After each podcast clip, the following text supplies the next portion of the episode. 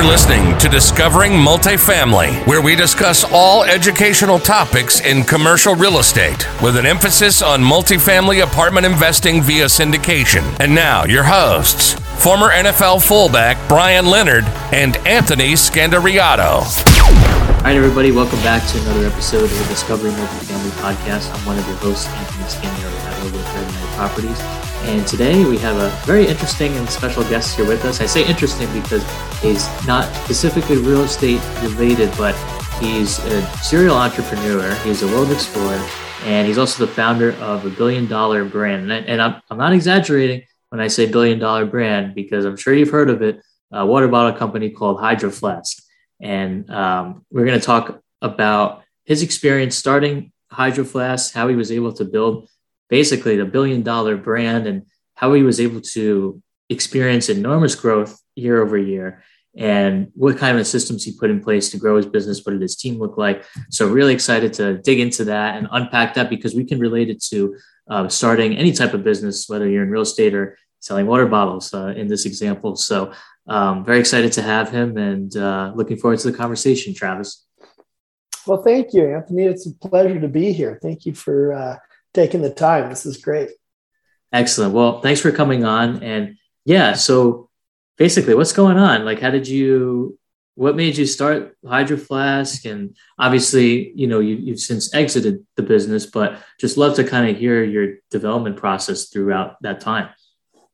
Yeah, well, I I'd had a, a multitude of occupational uh, endeavors prior to Hydro Flask. I was a, a commercial airline pilot uh, boat captain, dive instructor in the Caribbean, and and had always had a real strong passion for business. I, I kind of grew up studying a lot of the real successful Brian Tracy, Zig Ziglar, Jim Rohn, a lot of the old time uh, sort of leaders in the business world.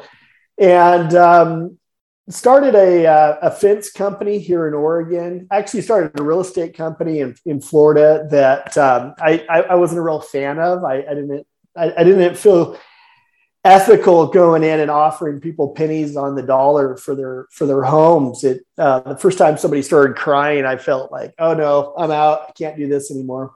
So got out of that, started a fence company, uh, went out to Oahu, started a, a sign and screen printing company and um, did those for a while and, and, had a lot of fun and learned a lot. And then one day I was uh, thirsty and, and stopped into a sporting goods store to get a water bottle. And they had taken them all off the shelves. And I said, Well, who's going to fill up these shelves? They said, No one. There's, there's nobody else. I said, Well, then I will. I'll do that. And and sure enough, I mean that's kind of a long and long and short of it how Hydro Flask got started.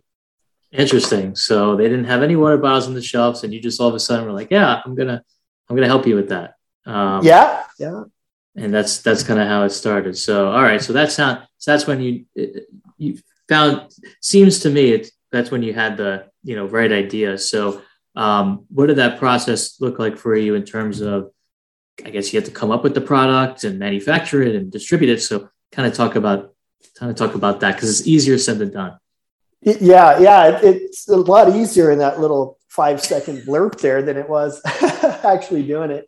Well, the, the first big thing was trying to figure out how to actually get them produced, like where and how. And um, we moved as, as a nation, we moved, we, we sort of move around the planet Mexico, Taiwan, Japan, Germany. Well, we're making in China right now and and have been for a number of years. And so I thought, well, if I can just get over to China, it shouldn't be too difficult to find a factory that can do a double wall vacuum insulated water bottle. Well, there really wasn't anybody doing that. They were making double wall thermos type, big, heavy glass and metal thermoses. But um, finally, after after quite a bit of searching, I found a factory that was willing to take a, a shot at it and and just try it out.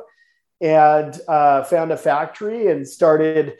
Um, I, I, guess backing up, I, I drove all around Oahu and and got every single bottle I possibly could. I bought, you know, Minute Maid orange juice bottles and beer bottles and pop bottles and milk bottles and all these different bottles, figuring out what size mouth was the best and the, you know, ergonomic benefits of different types of lids and mouths on on different things. And just kind of sketched it out and and talked to the factory and they said yeah let's let's try it. And so that's that's kind of how it it started. We got a couple samples and they worked really well. And everybody we showed said they wanted one and uh, we thought well you know even if we sell just 3000 we'll we'll at least do okay. So that's kind of how it started. Okay.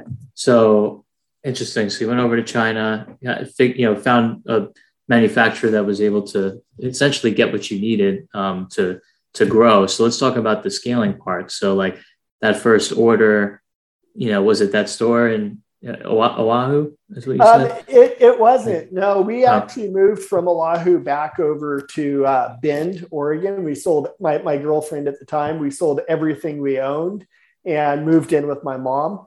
And uh, we took all, all of that money and, and we were not able to afford the full 3000 so we got 1500 in the first order and went up to the portland saturday market and just started slinging water bottles on the side of the railroad tracks. And um, it went quite well and started a uh, booth at here in bend called munchin music and got a article in the paper. And then after somebody read the article in the paper, um, the following week we had a, a, booth and a guy shows up who was the sales rep and said, Hey, I'd like to be your sales rep. And I had no hmm. idea what that meant or, or what that would entail.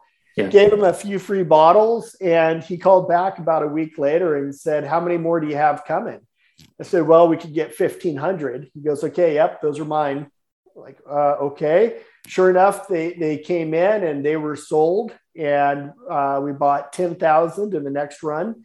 Those sold just about as quick as it took to make them and ship them over. And so we ordered 40,000 and uh, got that order. It was rusted, it was not insulated, and just about completely bankrupted us. Hmm. Uh, my partner took off, and I had one employee, and she stole the money and she left and um, I, I, was left with 40,000 water bottles that uh, potentially Inventory. were not mm. working. So that's, you know, that's kind of, but, you know, I got over it. We got some bottles that were insulated and that were not rusted and got those sold and made enough money to put in another 40,000 piece order, got those. And, and pretty soon we were doing 40 to 80,000 bottles a month. Wow. That's amazing. That's incredible. Yeah. It, it um, was it was a lot. Yeah. I mean, you think, I mean, you figure they're five dollars, five fifty each. Yeah. And having to come up with that cash every yeah. single month. I mean, it right. was it was pretty intense. so did you take did you work with a lot of people have factoring companies or did you work did you have you know any capital behind funding that expansion like how did you how did you take it from there to, to the next step yeah, a lot of bootstrapping. Um, okay. I mean, literally everything we made went right back into it. Friends and yeah. family were awesome uh, early on, but then after a minute, you know that that quickly exhausts. Yeah. So we went out to. We were hoping angels, and we found a few angel investors, and then um, and then took on kind of a, a like a large corporate investor. Yeah. Okay. At the end of the day, yeah. Okay, mm-hmm. that's great. Um, so I guess like how long did it take you? Like how long did you work in that business for until you exited? Um, what was that time period? It was about oh, about five and a half, six years. Okay. Yeah, from the time I, I kind of came up with the idea and started sketching it out on the paper to the day I signed the last paperwork and it was done with it. Yeah. Nice. Are you still involved or you like a board seat? Like, no. nope, nothing to do with it. Not okay. a single thing. I don't get a discount. I don't make any money. I don't have anything to do with them. Got it. Okay. So, so yeah. So like, I'm sure there was some really, it sounds like that was a tough time. It sounds like some employees were, or it's hard to, to grow and scale the business. So like, how many employees did you have? Like, did you have any, like I have a water about right here, but did you have any um, like technology, like any patent? I'm just curious. Like, what was? Yeah, yeah. we picked up. Um, I, I think I had like maybe nine or ten different patents, and Okay. Um, mainly design patents, and they were so they were for the lid shape and mouth size and thread patterns, things like that. I like to say that the the patents were sort of keep the honest honest in the early days and kind of kept the would be competitors at bay just a little bit Yeah. longer, and then um, yeah, so that's that, that was the patents. Yeah. Interesting. And um, so now moving forward, like what are you what are you involved with now? Um, obviously, I think you're running the Tumalo group. Is that Uh-huh. Yep, I've got Okay. the Tumalo group here in Tumalo, I'm Oregon. sorry. Yeah, it's all right. No, it, you're not alone. It, in fact, more people pronounce it like that than, than actually Tumalo. Um, so yeah, right now what we're doing is I, I help a lot of um, companies source do sourcing. So if they've got a product and they want to get it made, or um, they've been getting it made in perhaps one country and they want to switch to another country, uh, we're, we're working a lot with Mexico and with America right now, and, and still with China. I mean, it's still it's still viable to get things out of China right now, uh, especially with this current administration. It's it's a little bit easier to get them from China than it is here domestically, which is unfortunate, but it's the way it goes.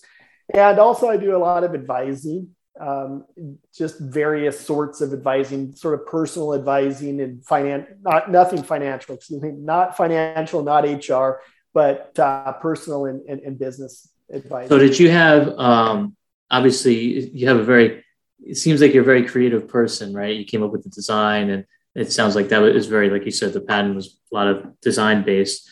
Um, what like I, I did you have a partner on the financial side? Like was it just you with the company? Like how what was your, what does your team look like?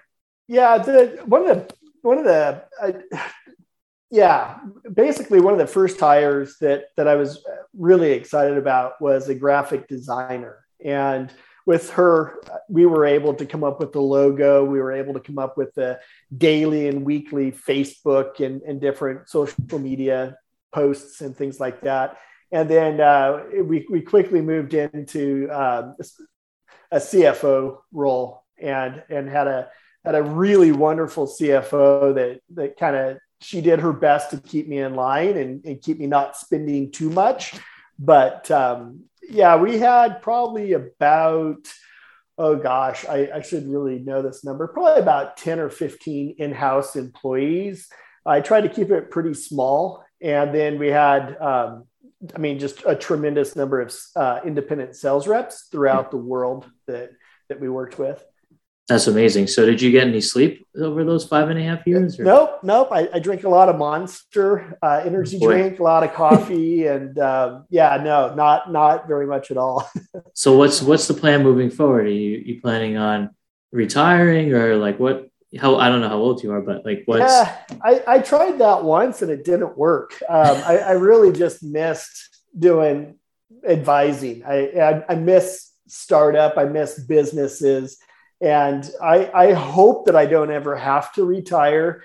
Um, the, the clients I work with right now, we get along great. And as long as they're a like-minded organization or company or individual, typically, yeah, I, I you know, these are friends for life that I'm picking up, and, and I really hope I don't ever have to retire.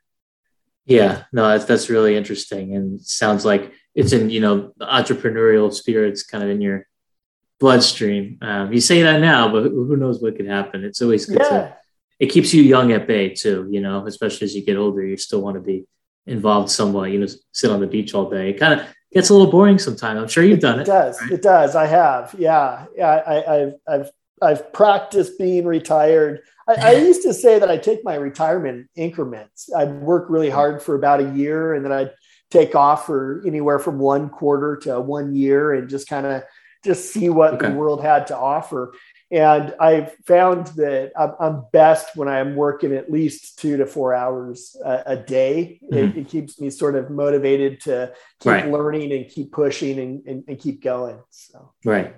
So what, so what was the, I guess, decision to sell the company? Like, is, was that a personal decision or was that kind of your goal? Like, you know, whatever five year company building period where you, you know, um, it just or the numbers just made sense? Like what what was it's your kind motive? of a kind of a hybrid of all of the above, and I I, I am now able. I'm, I'm now 43, and I'm now Okay. able to look at it as a season. Like this season was coming to an end.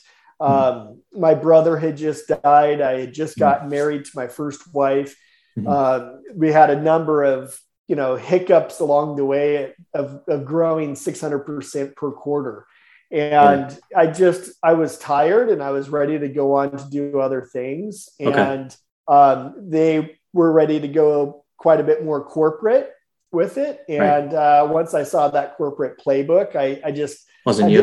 it wasn't me yeah i didn't want to sign up to start going into the corporate realm as much as as i would have had to even though it was my company i still would have had to play that you know dress up corporate game and i wasn't wanting to do that Yeah, no, that makes sense. Uh, and so, talk to us outside of the, you know, the the new company that you formed. Um, you know, obviously, you mentioned you're a scuba dive, you know, sc- scuba diver master, and uh, you know, I think you you were a marine boat captain. Is that true yeah, as well? Yeah, 50 Okay. ton U.S. Merchant Marine captain's Nice. license. Yeah, I was on every, mostly on dive boats and charter boats, um, ocean rafting, high speed ocean rafts throughout the Caribbean, um, yachts. I was on a, a couple yachts. Um, and now I I have a, a, a bit of property and a couple chainsaws, and I go out and I cut down the juniper trees that suck up all the water Hmm. from the ponderosas.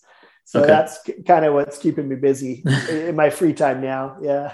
That's that's awesome. Yeah, that's and uh, I'm sure there's a lot of it on the. We're recording on the East Coast. There's a lot more of that on the the West Coast where Travis is. So very interesting. Well, it was it was great. I'm going to cut it now because I think is excellent um, summary of you know your experience and how you grew and kind of what you're up to now and some lessons learned learned along the way. But how can my audience find you? Um, it doesn't seem you're very active on social media. So what's the best way to what's the best way to find you? I, I try to stay out of the out of the limelight like that. I am at uh, Travis at tumalogroup.com, T U M A L O G R O U P.com, or on LinkedIn.